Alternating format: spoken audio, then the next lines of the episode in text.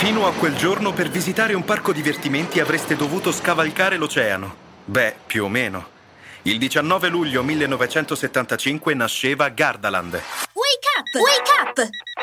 La tua sveglia quotidiana. Una storia, un avvenimento per farti iniziare la giornata con il piede giusto. Wake up! In Italia, in realtà, parchi divertimento, parchi gioco e affini esistevano da anni, ma Gardaland fu senz'altro un balzo in avanti sotto molti punti di vista.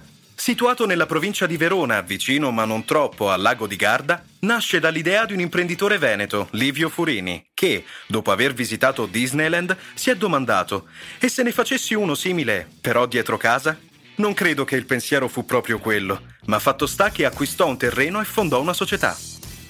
In sei mesi, spendendo 200 milioni di lire dell'epoca, arrivò ad aprire i cancelli del nuovissimo parco divertimenti proprio il 19 luglio del 75. 90.000 metri quadrati di attrazioni al prezzo di 1.750 lire. Oggi si pagano poco più di 30 euro per l'entrata, ma si sa, i tempi sono cambiati.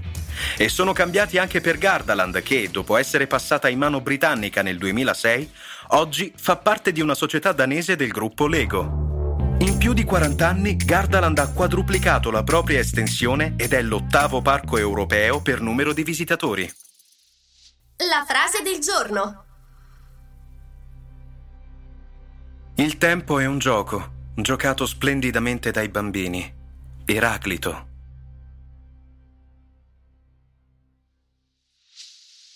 Il consiglio del giorno. E se vi piace giocare e magari anche lo sport, fate un salto ad ascoltare il nostro podcast Crederci sempre, per trovare curiosità, aneddoti e molto altro. Che aspettate?